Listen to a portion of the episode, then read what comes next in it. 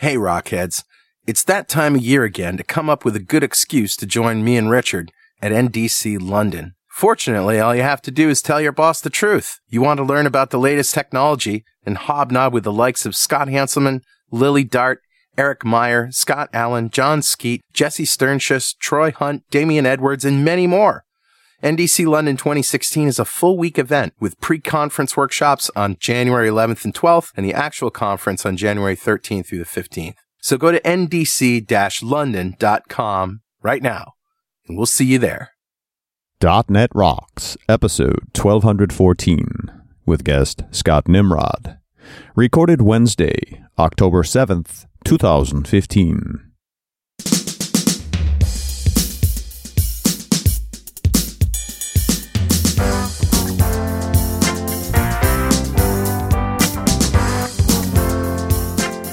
Guess what? It's time for .NET Rocks. This is Carl Franklin. And this is Richard Campbell. And uh, man, we're getting prepared to do some world traveling. Oh yeah, the the, the deal is on. Uh, Azure tour is happening. Stockholm in November. Yep. Tel Aviv and Paris in uh, December, and um, Frankfurt and Budapest in February. yes, Going to be awesome. it's going to be good, good fun. And I have some great news. What? Oh yeah, you were talking about Ebola Ebola news. What's yeah, that? so uh, Humanitarian Toolbox has been, I, I know I talk about it occasionally, but it's a bigger part of my life than I generally let on. And Yeah. we've been engaged with the, the Paul Allen Foundation, who've been heavily focused on Ebola. And this is, I, we're recording this at the beginning of October and this show's coming out a month later. So in by the end of September, I mean, the epidemic is still going on, but we've been down to single digit cases mm-hmm. each week. Mm-hmm. So below, less than 10 per week. Wow. And as of the last week of September, there were no new cases. Now, wow. it- it's the first week without a new case since March of 2014 the the math for the epidemic means that by the time this show comes out, uh, from this point when we actually recorded it, if this number of cases stays at zero for that month, that's officially the end of the epidemic after over a year and a half. That's amazing. It's great news. Great, great news. What a nasty, nasty bug that is. We've learned a lot. Uh, it'll never be like this again, I think. I think we'll be better at it than ever before. I think we've turned a corner on Ebola once and for all. That's great. Great news. Uh, well, I guess it's time to roll the funky music for Better Know a Framework.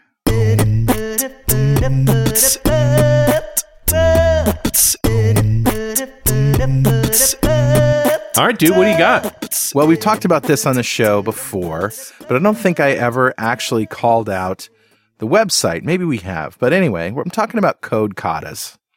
CodeKatas.org. A code kata is a term coined by Dave Thomas, co-author of the book The Pragmatic Programmer, in a bow to the Japanese concept of kata in the martial arts. A code kata is an exercise in programming which helps a programmer hone their skills through practice and repetition. Uncle Bob talks about them all the time. Uh, anyone who's talking about craftsmanship, Scott probably uses katas. We'll talk to him about it. But they are just simple exercises that you can do when you have some free time that that uh, keep you sharp and keep your skills up to date. And codekatas.org has uh, a ton of katas that you can do. So if you're wondering, you know, what you should be writing or what you should do or what you want to learn or whatever, just go up there, pick a kata, do it, and you might get inspired and you might learn something too. Awesome, dude. Yeah, I love the code kata. It's a very cool thing. And it's really fun to to take on a kata and try it in a few different languages to sort of stretch yourself Absolutely. to think about them different ways. We, we've said that over and over again in different shows where it, just changes the way you think when you tackle a problem from several different language angles. Sure thing. And I mentioned Uncle Bob. His uh, katas are up there as well. Good stuff. Codekatas.org. That's code K A T A S dot org. Who's talking to us, Richard? Uh, grabbed a comment off of show 1138, the one we did with Jeff Casimir, and we talked about shepherding novice developers. And you know, craftsmanship was a big part and, and solid. They were a big part of that conversation. Yeah. And Nick Molyneux, who I know we've communicated with before, I went checking my email, Nick. I don't know if you've ever gotten a mug or maybe been on the show, but, uh, yeah, your name is familiar to me. Tickles your memory somewhere. He does. You know how my memory goes. Yeah. Uh, he says, uh, great show, guys. This really resonates a lot with me. I learned how to write software while working as an IT support tech. My boss, who would become my mentor, suggested I try writing software. I thought he was crazy until the first time I wrote some simple JavaScript, hit refresh, and things happened. Now I know he's crazy. it was a new power and I was insatiable. My mentor had a hands-off way of teaching. In other words, he'd say what he needed from me and not how to do it. After I tried and tried and banged my head against the wall, he'd help me understand how some functionality or piece of framework worked. He would give me the tool, tell me how it worked, but not necessarily how to apply it. Then I'd go back to trying and trying and banging my head against the wall until I figured it out or needed more help. It was this layering approach to information that allowed me to quickly learn as I wanted and avoid being force fed information that wouldn't be retained. The process is prone to mistakes, but allows for it. Everything that I have ever learned in software development has come from code blowing up in my face. Every once in a while, that code would make it into production and every employee at the company would give me the death stare, except of course my mentor and colleagues. Those mistakes would become scars and those scars would be passed on to others. Our dev shop works this way now. We bring in people who are great at support but have a desire to be an IT pro, a dev, or a DBA. Now I have my own devs and DBAs to mentor and the layering continues. I believe that if you can't explain an idea to a person capable of understanding it, then you don't truly understand it. Mentoring others forces me to take my understanding to the next level because I have to answer questions that I thought I knew everything about. Mm-hmm. Sooner or later, I'm asked a question and realize I have no idea how to explain it, and thus I must research it, and the learning continues. Yes. Conferences like Dev Intersection, hey, thanks for the call out, Nick, are a great place where I can take all the skills I've learned and test them against the industry standard. Frankly, it's quite difficult to know whether the code I'm writing is as good as it could be or should be. Having an opportunity to talk to my mentor's mentor's mentor, etc., source of knowledge is the holy grail to me. Keep on rocking. I know. You know, it's an expensive way to learn like this, to, to really go out and do it. And a lot of us learned it this way. So I don't want to, to dog it because certainly I learned a lot this way as well. Mm-hmm. I mean, mm-hmm. part of this is when you put code in production and it doesn't help the business. So it's costly in that sense. Right. The, also, the real question is, can you manage those scars? When are those scars actually an impediment to progress? Which I think has been a really big story arc for us this whole year. Don't you think? Yeah, sure has. Just started thinking in terms of are your scars disabling you? Because it's this is essentially what Nick's describing is how he went out and got scars. This is a thread that's been gone through my whole career. I mean, mentoring people and talking and teaching. Uh, it, it's about letting go of old pain. Yep. Yeah. And, and, moving on from it. So, I mean, acknowledging it exists is the first step, but, uh, you know, in as much as I know there's movies that have said that chicks dig scars, but it's like, don't uh, don't focus on them. Don't make them your asset. Don't make them your excuse for not doing something. How about yeah, that? Definitely don't use them as a crutch. But I do love the mentoring role and that whole dynamic, uh, the cost and challenge to it, because it does make great developers. Uh, it's not the only way, but it is certainly a functional way. Uh, Nick, thanks so much for your awesome comment. A .NET Rocks mug is on its way to you. And if you'd like a .NET Rocks mug, write a comment on the website at .NETRocks.com or on any of the social medias. We post every show to Facebook and Google+. Plus. If you comment there and we read it on the show, we'll send you a mug. And that brings us to our esteemed guest. Scott Nimrod is fascinated with software craftsmanship. He's been practicing software development since 2003. Uh, he's a thriving entrepreneur, software consultant, and he blogs also. He focuses on native application development and test automation. Scott was born and raised on the mean streets of Cleveland, Ohio, and currently resides in Miami Beach, Florida. His blog can be found at bizmonger.wordpress.com. Welcome, Scott. And I want to give you a particularly warm welcome because you are one of our biggest fans and uh, a very huge contributor to the online comments and the online community. So thanks and welcome. Hey, thanks, Carl. Um, yeah, I just want to, you know, just say you guys, say to you guys, thank you, right? Because I've been listening to you guys for a while and I want to say 2009, 2010. Hmm. And I have to say that be, because of your contribution or this show's contribution to the software development industry, um, the the the amount of money that that I command has has went up, and and you guys have a lot to do with that. I, I'm more in touch with industry issues, industry practices than I would be just working for company XYZ, mm. in which you're really a servant of that company and not a servant of the industry. And that's, it's, that's something that I, that I've learned. So again, I just want to say thank you to you guys for, for doing what you've been doing. Well, well, thank you, Scott. And, uh, you know, we really appreciate you, uh, bringing up the, the questions and posing the, the issues uh, because you know it's it's a community. It's not. It's certainly not us. It's our guests, and we're just facilitators of this big discussion that happens. And you know, people like you are out there commenting and and and raising issues. That's what it's all about. So thank you. The the code katas that I mentioned. Have you been to that site? And are you a do you do you partake in the kata experience? No, I, I think I think I've visited a site maybe one time. I spent maybe like 30 seconds on the actual uh, website. Mm-hmm. I, I'm, I'm sure that different people, you know, they operate different ways and, and that's fine.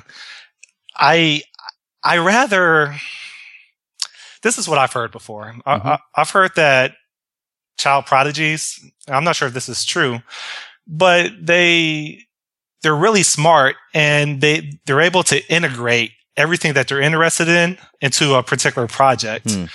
And so with that said, I'd rather go that route. So, for example, um, there's been times where I I want to learn Spanish, right? Even before I moved down here to Miami, before I started visiting like Latin South America, I I was obsessed with learning Spanish, right? Because mm-hmm. you you don't realize the amount of relationships you can develop if you just you know learn a different language. But right. anyway, um, I attempted to change the the language on my computer and also Visual Studio, which didn't work out well. Whoa! But I believe in that's killing- commitment right there.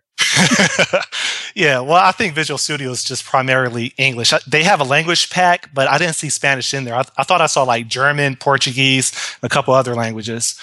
But I, I guess what I'm trying to say is I, rather work on a project where I'm killing as many birds with one stone, you know, as mm-hmm. possible than, mm-hmm. than allocate time to, to practice something that I can't really apply towards right. anything else. And so you're pragmatic of, in that way. Uh, I'm not sure. What, what, what I would say is I, ever since I, I read the book, and this is like one of my top two books. Um, number one is uh, Microsoft Prism uh, Patterns and Practices. Oh, mm-hmm. sure.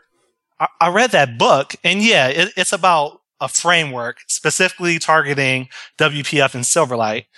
But I learned so much in regards to engineering software from that book. And so to relate to what you're talking about in regards to code katas, um, something that stepped up my game is taking the the various um, implementations that that if I could say that that Prism has, such as you know the the shell and the various regions and um, event aggregator and uh, a number of other uh, different what I what should I say uh, implementations that they have that that make up their framework to write it yourself. Write write your own uh, IOC container write write your own uh, shell with with the regions. And everything that you you read about that particular framework that you use well you will probably get a, a deeper understanding if instead you're inspired by it and you build your own. And then you you have again a thorough understanding of some of the performance issues that that may occur. And and what really happens, you know, within the bowels of the framework that you're using. Right. And that has worked out for me a lot. Okay. This portion of .NET Rocks is brought to you by our friends at Stackify.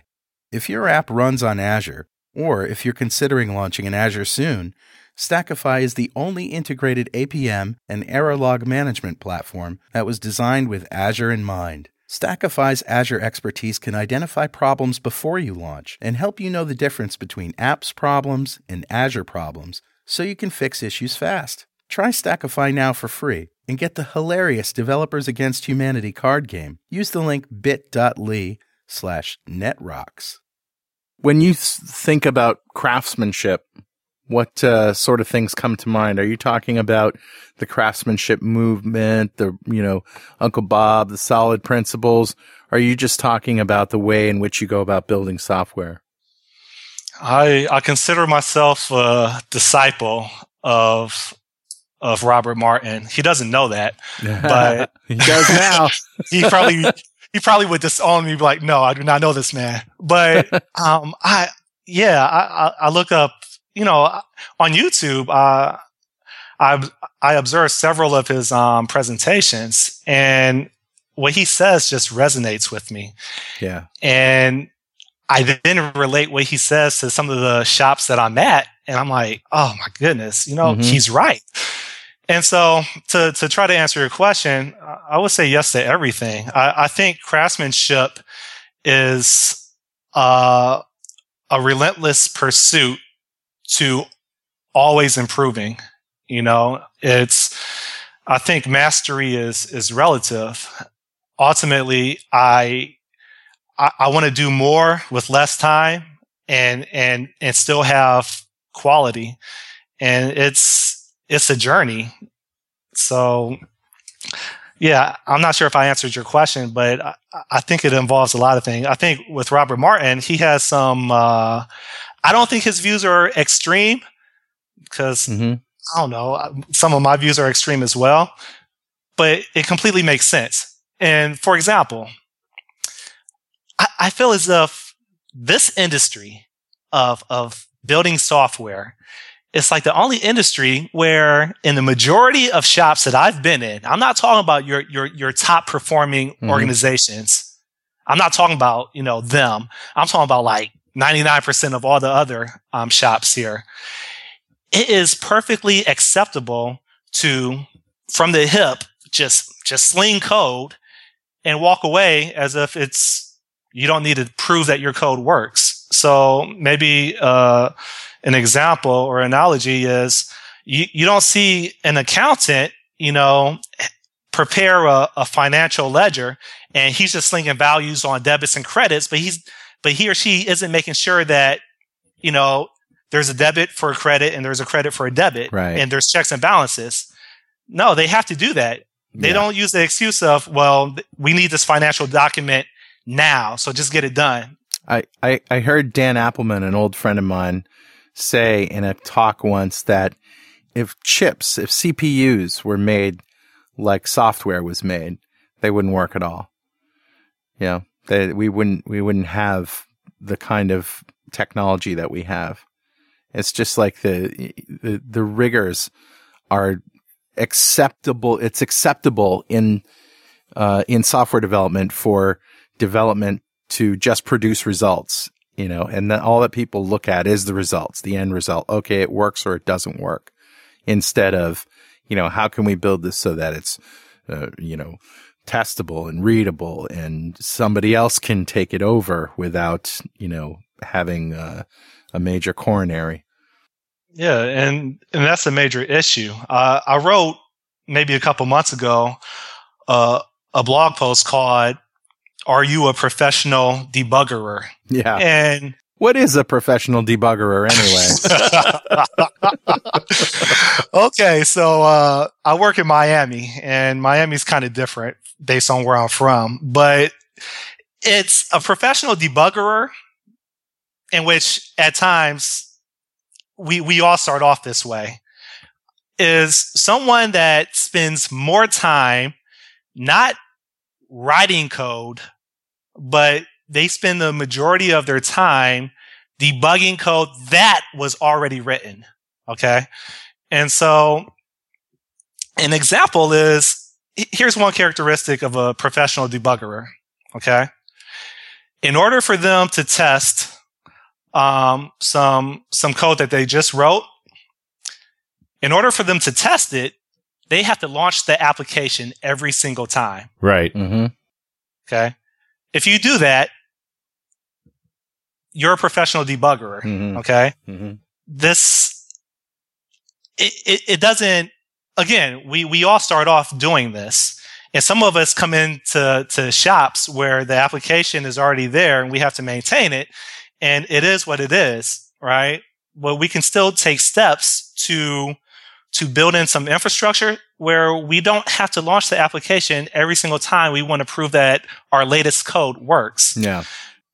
So build tests is what you're saying. Yes. Yes. So specifically, I, I, I can I can take milliseconds to figure out if the business logic. I'm not talking about application logic, and I'm not talking about integration. I'm talking about business logic. Mm-hmm. Theoretically, you know, I, I can spend milliseconds, maybe five milliseconds, to verify that that business logic works and Right. move on. I Mhm. don't have to spend five seconds or 10 seconds launching the application and then spend another 30 seconds to a couple minutes putting the application into a state where I can finally step through the debugger and then make sure that the code does what I intended. Right. Actually exercising the piece of code you're really testing, just you're testing it with the whole app and your clicks Right. rather than actually writing a test. Yes. So imagine if the person that is that is funding that project, that is writing the check, they they see how the professional debugger, um, they they they, they see the workflow of the professional debugger and how much time it's taking Hmm. to build that software, and then they take a professional developer, someone where as soon as they write that that code, it, it's validated and they move on. And so instead of taking, uh, you know, a minute, three minutes, five minutes to put that application into a state and then go through the debugger and validate that that code is doing whatever it needs to do, instead of taking several minutes, you take, you know, a couple milliseconds. And this is, this is a problem. And I know people Right. are listening to this right now and they're like, yeah. No, I think it's more important and it's less important when it works and more important when it doesn't work. You know it doesn't work a heck of a lot faster than when you do when you actually are doing what is manual testing. Yeah. And and something that infuriates me is and, and this is common and I swear this is only in our industry. People say, "Well, Scott, we're we're not here to write tests. We're here to deliver software." And I'm like, that that that doesn't fly because I guarantee that if if the client that's writing us the check sees how I'm building the software in which I, I care about his money, right, and, and I want to move on to bigger and better things, right. If he sees my workflow and, and how productive I am, and then he sees your workflow and see how long it takes every single time you up the code didn't work. All right, what can I do? Several minutes later, ah, I got a little bit further, but the code still doesn't work. Let me make this one little tweak. you just spent 15 minutes, you know, trying to get that that one piece of logic to work, and I just spent what 10 seconds, 30 seconds if I had to make a couple more iterations. So that that doesn't fly, I- and you can use other analogies as well. We're, we're, we're paid to deliver lasting software, Right. and I feel that. I feel I'm sorry for being cynical, but you know what? I wouldn't act this way if I didn't have these experiences. Sure. I, I feel as if there's a large percentage of us that keep ourselves in business by by creating our own fires that we have to put out. Because you know that iteration Hmm. looks busy, like to the mortal, with you repeatedly running the code and making changes. It feels busy. The, the, the bigger problem when you're running like good test suites and stuff is it's actually hard to see for the mortal at least how more efficient that is unless you look at the overall bracket of how long did it take you to build the feature. Although there's always an argument of when you're comparing features, well, that one was easier, that one's harder. Like I think for average people, that run the code to test cycle is more visible to them than a good testing infrastructure. yeah. The thing is, is we should strive to be better. I totally agree. Yeah. And, and, and I think you got to teach them that if you see me running the code over and over again, I'm doing something stupid. You know, the f- part of this is just habit, right? I mean, there's a lot of developers that have these comfortable habits of software development. This is the way we've done it. It works for them and they don't need, you know, feel any need to do anything different. But time and time again, you see these people when they're exposed to, you know, somebody who says, Hey, let me show you a better way to do something, no matter what it is. you know, that they do it better. And the same thing happens in everything. I'm also a guitar player, right? And I remember the time that I, I was, I used to play a G with uh, my thumb over the top of the fretboard. And then my teacher said, now we got to learn how to play it with, uh, your uh, middle finger on the bottom string on the third fret and then your, your index finger on the second string to the bottom on the second fret. And it was hard to do at first, but then it became easy. And then later on in life, I learned that no, if you want to switch between G and C, you use the same fingering that you do for C. And now you're just moving up and down a fret. It's a lot more efficient. And you couldn't have done that with your thumb. And I couldn't have done that with my thumb, but I had to start somewhere, right? So it's just some, the matter of somebody saying, Hey, here's a better way and, and it's for your benefit to do something that will surely save you time and be more efficient for you. That sounds great. that's that, and and and that's like uh, I would say c- common sense, right? Yeah. I, I've let me tell you that when when I left Cleveland, I, I worked for uh, I worked in the control systems industry, and they had some incredible developers. And I was, you know, I was wet behind the ears, and they taught me a lot, right? When when I left Cleveland from being a, a typical full time employee, and I moved to to uh, Florida, and I I started becoming a contractor or a consultant. I noticed things change, right? I'm I'm I'm getting this wealth of knowledge. I'm learning from every single shop that I visit.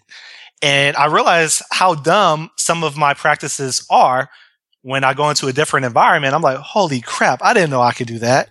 you know, so that, that's great. But, but what I want to mention is based on what you said is it's kind of a conflict of interest where, uh, based on my personal experience, a consultant gets paid a higher wage to go into uh, a shop and deliver value ASAP. Right, faster. Like they they have to hit the ground running, right? And so I'm like, okay, that's what I'm about. You know, mm-hmm. that's that's what I enjoy. What what I've noticed from my personal experience is it becomes a conflict of interest because I am a stranger, I am an outsider. Yep. And and I think software shops are like prisons, right? You you have the alpha male. He has the lar- he has like the, the loudest bark at, yep. at meetings. And when an outsider comes in and and recommends uh perhaps a more effective way of doing something, I think that there is a chance that that outsider or that consultant, I even heard the term on your show, insultant, I thought. Yeah, I think um, we've used that line. Yeah, might have been our show.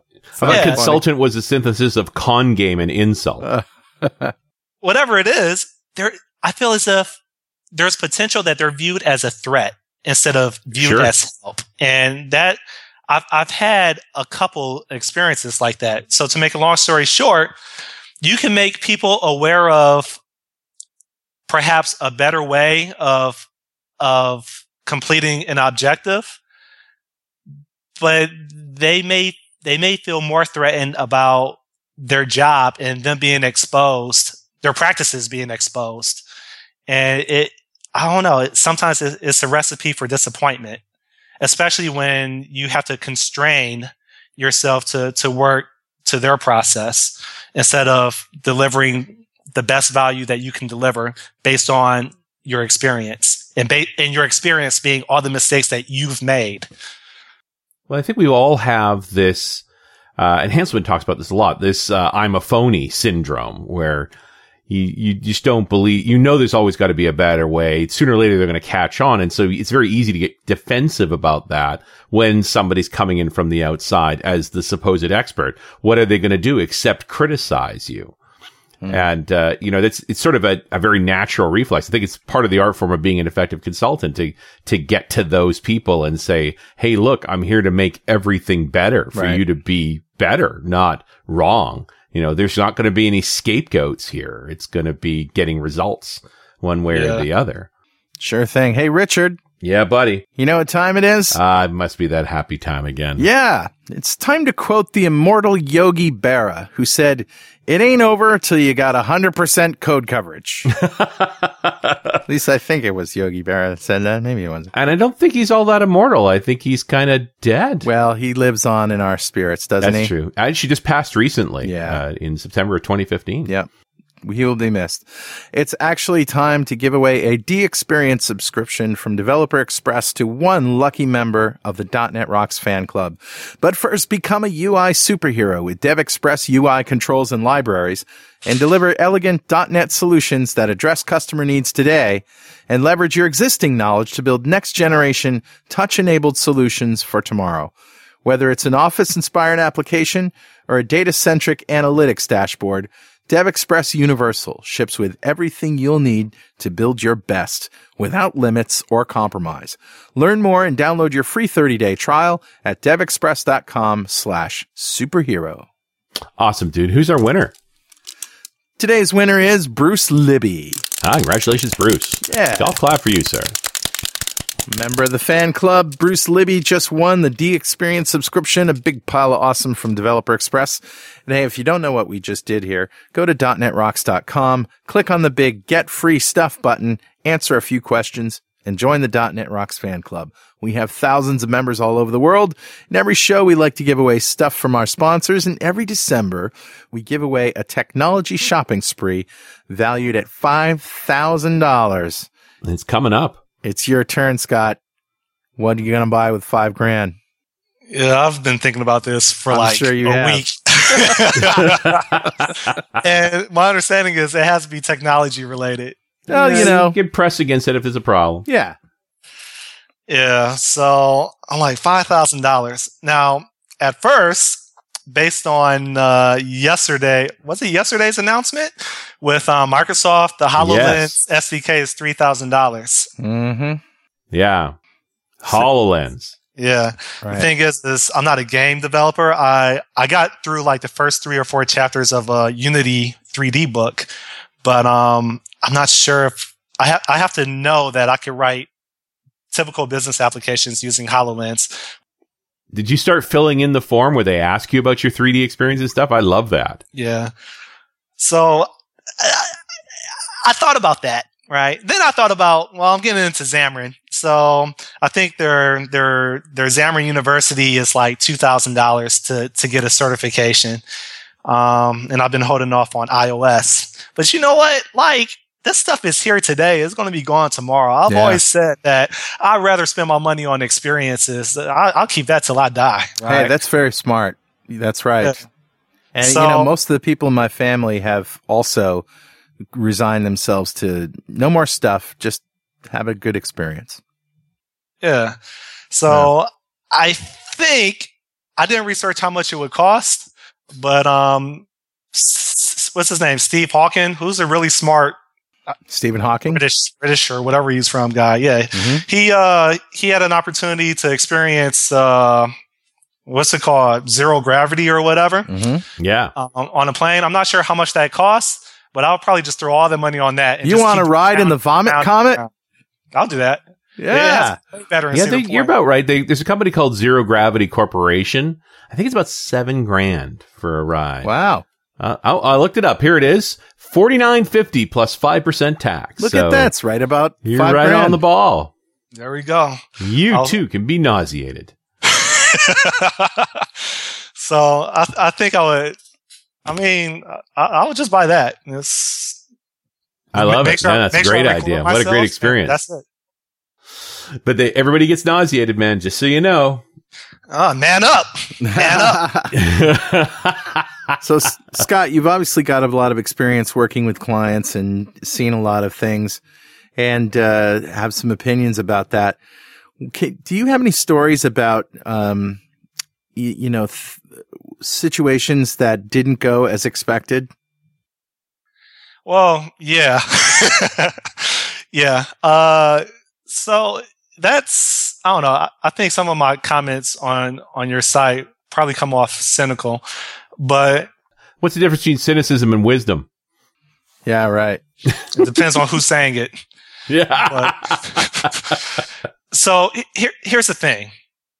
Um, and I really believe this is I, I, I, I don't write code just for my nine to five. Um, if there, there's a movie called Apollo Creed that's coming out and I can't wait to see it, or I think it's called Creed.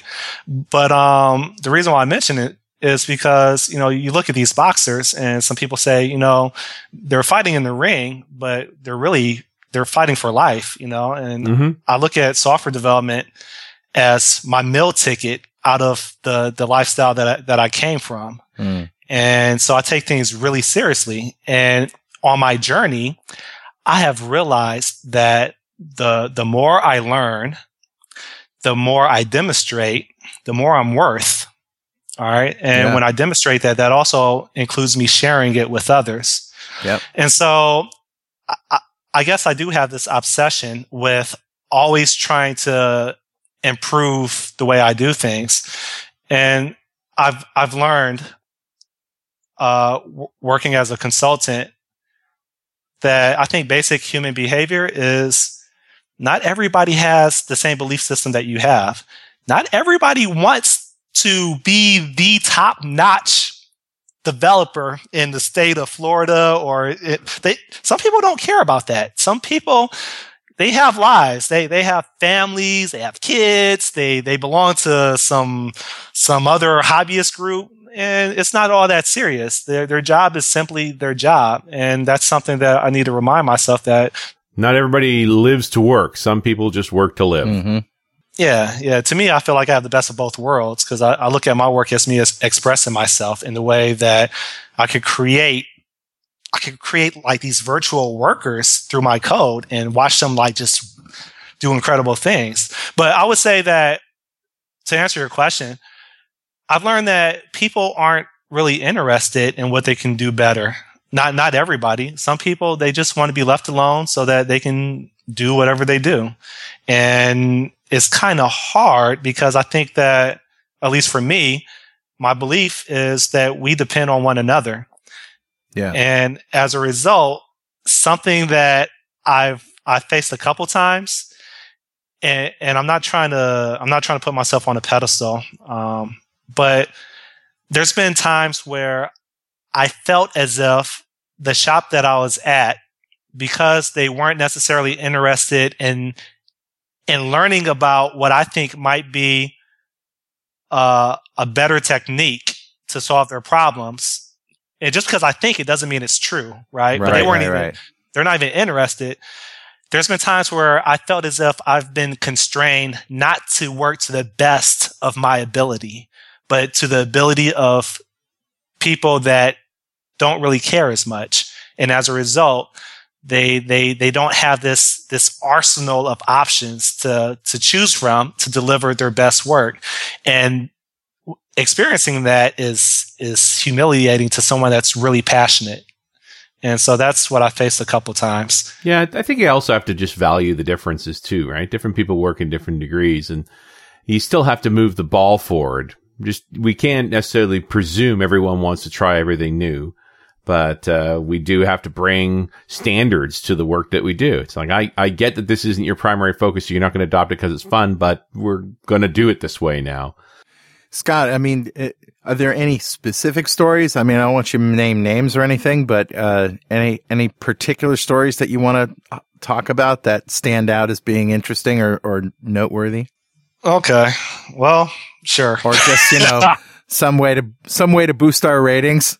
All right. So uh, I I joined uh, I joined a telecom company down here in South Florida uh, as a contractor, and they I, I was sold on this company. They they were they were talking to satellites and they were doing some incredible things. Yeah. And it's a very fast paced environment. And these are, you know, top notch. I'm like, yo, I'm about to learn so much. Ah, oh, this is going to increase my worth. Can't wait. Yeah. Um, and, and I got there and it, it wasn't what I, what I thought. The, they, they were doing some, they were building some complex applications, right? Mm-hmm. And the that post that I wrote about professional debuggerers, that stemmed from my or that resulted from my frustration with that company. I see. In which they they were they they had this they had this architecture. They were a perfect example of people that were proficient in the C sharp language, Yeah. and they had a thorough understanding of design patterns, mm-hmm. but they weren't professional developers. Right. They they they were just they they would have several people in the same file that had a view model, and they're all mod- making changes to this one file, and then Hmm. wondering why you know there there's compilation errors and all these other issues with it. They they they they didn't have any unit tests in place, Hmm. right? Which okay, whatever. They did have unit tests. Well, no, they didn't. They they they had a unit test project Okay. and they had like 300 something tests. And I'm like, all right, cool. And I looked inside of the tests and they didn't have any asserts. And, and some of their, their tests were completely empty, but they showed up as green check marks when, when you, and that was like, a well, they always pass because they don't do anything. right. they had nothing in there. Some of their tests, uh, I was wrong. Uh, some of their tests did have asserts. They asserted that an object was instantiated. And so ah, what happened? Um, I received my assignment and I was working with a, a, a group of, I want to say, I was working with a group of four people Mhm. and they, the project only needed or required maybe two, but I'm like, all right, cool. We're starting from a, a, a fresh slate, greenfield. While they were they were they they were a waterfall shop, and so they spent a lot of time drawing pictures on a whiteboard and Mm. and trying to prophesy all the different objects that they were going to need, or all the different classes that they were going to need to to build this solution. Sounds very waterfall. I, I, I held back my tongue and I'm like, okay. So while they were doing that, I was just doing TDD, right? Test driven development design. Right. Mm-hmm. And I, because it was a small project, within, within three weeks, I had 90% of that project done. Hmm. The, the, the rest of the 10% was actually connecting, um, the, the business logic to, to the firmware. Right. And so I had stubbed all that out. I had like 91, 92% code coverage and I had just, I knocked it out. I did what I was hired to do, right? Yeah. Right. Perform. And, um, what happened was they, they realized that by the time they wrapped up with their big upfront design that I had, you know, a thoroughly tested, at least on the business logic solution. I had already wired up the, the, the UI to it with WPF. And they said, okay, um, all right, we'll work with this then. And then so they made, they, they started making adjustments, which is fine, right? Yeah. What, what I didn't like is, remember, I said I had like, I was proud of my, my code coverage, right? I had probably 50 or 60 unit tests for the small project. Yeah. And I was proud of my code coverage. And they were going into the code and they were checking in their, their updates, but they weren't running my tests. And so they were checking in, um, they were checking in solutions with, with failed tests. And so I sent out an email and I praised everybody for them making the code base better, um, whatever. And then I said, Oh, by the way, we, it's, it's important that we make sure that these tests pass. Um, and the reason why these tests are important is because it's going to save us a lot of time and effort and the whole story about why unit tests are good. And I sent out that email and at the, the next daily stand up, the, the team lead told our team to disregard my email and continue business as usual. Hmm. And so that I didn't agree with that. You know, it And- sounds more like a just a sort of stubborn cultural problem more than it does a technological issue. And I think that's what you're you're you're getting at here is that, you know, yeah, if people just use common sense and want to do things the best way possible, that sounds like a rosy wonderful thing, but that's not the way people are. Yeah. So here's the thing is I've I've got myself in trouble just trying to crank out code and deliver it. Oh, I can tell you're a troublemaker, Scott. it's pretty obvious by now. Well, well, what I want to say is I've I've got in trouble where where I just focus on delivering, and and then issues come up, anomalies come up, and I end up spending so much time trying to figure out, okay, is, is this a business logic issue Hmm. or is this an integration issue? And Yeah. the beautiful thing about unit tests and, and having a thorough amount of, if I can even say that, code coverage is that you you can you can better identify if there's an integration issue. But if if you don't have any type of code coverage in there, you're going to be spending a lot of time trying to figure out what went wrong. And I'm sorry, I'm not interested in pain. Okay, I'm not. And I use I, I use test coverage to guide me into where I'm at in regards to my progress. And so I need that. It- It's kind of my rails. It's right. as long as I know that my tests are passing, I could I could continue being productive. And so when they when they removed that from me, I felt like, well, I'm not sure how to move forward because my tests now fail and I don't know what really is working and what's not. Hmm. And I'm really not interested in being a manual tester when I'm hired as a professional d- developer. Right. Sure. And so I don't want to spend all my time trying to run regression when when I could get quick feedback and keep pushing forward because they hired me to deliver value as soon as possible. Well, you obviously changed companies because you couldn't change the company, right? uh, yeah, some people say that I've that um there's some maturity issues that I need to deal with, but Uh, well, I'm not sure. I'm not sure I wouldn't have responded the same way. I mean, it, that's that's that's pretty horrendous if you ask me. Well, my thought process is this. I I can work for a company, right? But I'm a servant to my industry. And I I really do care about continuous improvement. And it's not lip service. That's what I strive for. And if I feel as if I'm going backwards in my career, then I want to I want to take ownership of of my career. Mm. So I'm going to do what I feel is necessary. Fair enough. Any particular tools you use for the test automation side of that? Are you just writing the code and running it, or is there more to it than that? Uh, I use whatever Microsoft or should I say Visual Studio provides. Sure. And I didn't realize how spoiled I am with Visual Studio Yeah.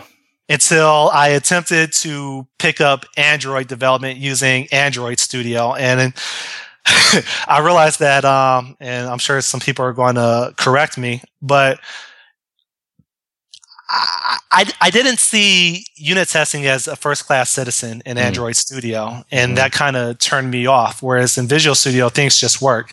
Now there, there's a there's a couple things like I really miss the exclude from code coverage attribute that you can apply towards, uh, especially if you're doing MVVM, you can apply towards your properties so that they don't show up in your code coverage metrics.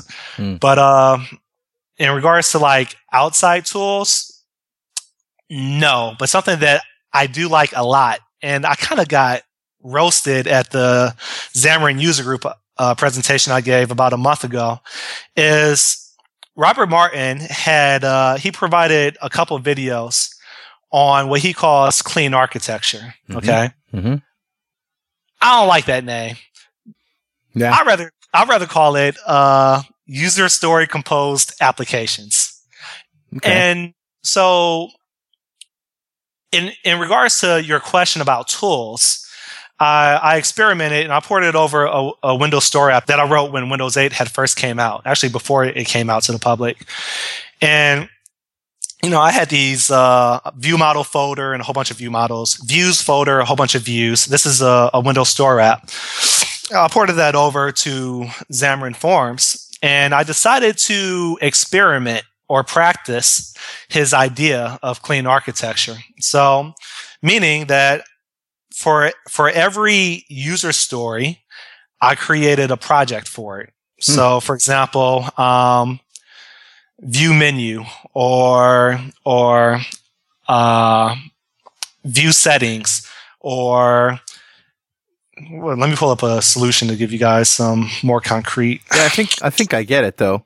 Yeah, create quote, search yeah. customers. For, for every user story, I created I created a project for it, and something that I realized is in regards to tooling that you mentioned earlier, I think uh, Visual Studio's code map complements this type of architecture very well. Mm-hmm.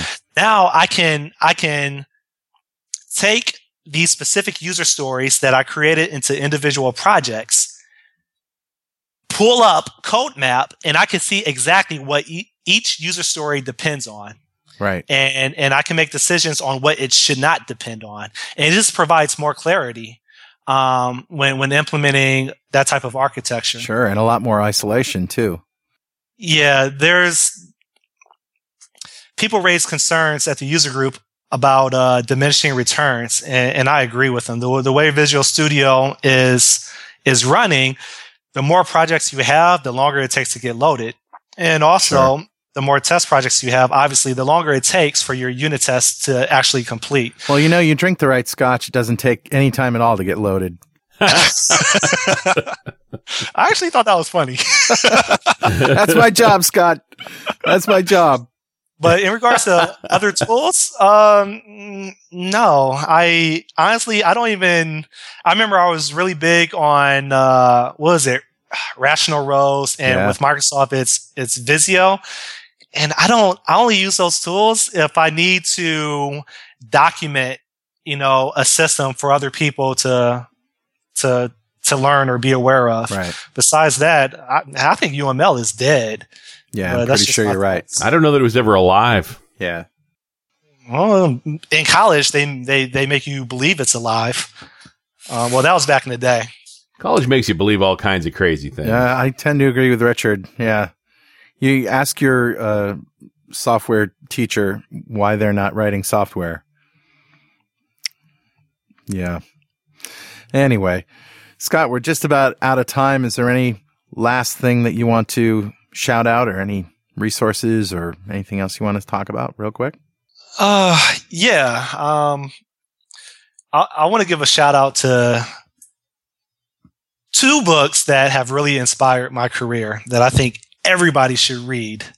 Everybody, right? Okay. It's um one of them already mentioned, right? It's the it's the it's the ah, the Prism book, Microsoft Patterns and Practices Prism. Mm-hmm. The other one is xUnit test patterns, and that one changed also changed the way that that I write code.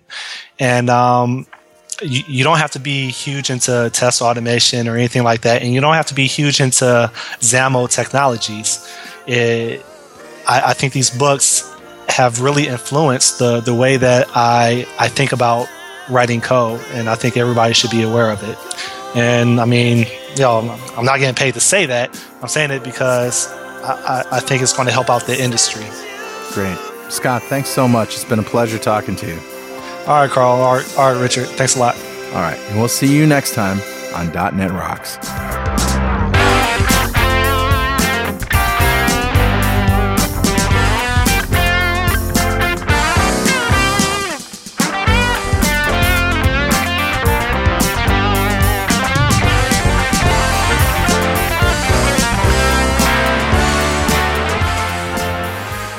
.NET Rocks is brought to you by Franklins.Net and produced by Pwop Studios, a full-service audio, video, and post-production facility located physically in New London, Connecticut, and of course in the cloud. Online at pwop.com. Visit our website at dotnetrocks.com for RSS feeds, downloads, mobile apps, comments, and access to the full archives going back to show number one recorded in September 2002. And make sure you check out our sponsors, they keep us in business. Now go write some code. See you next time.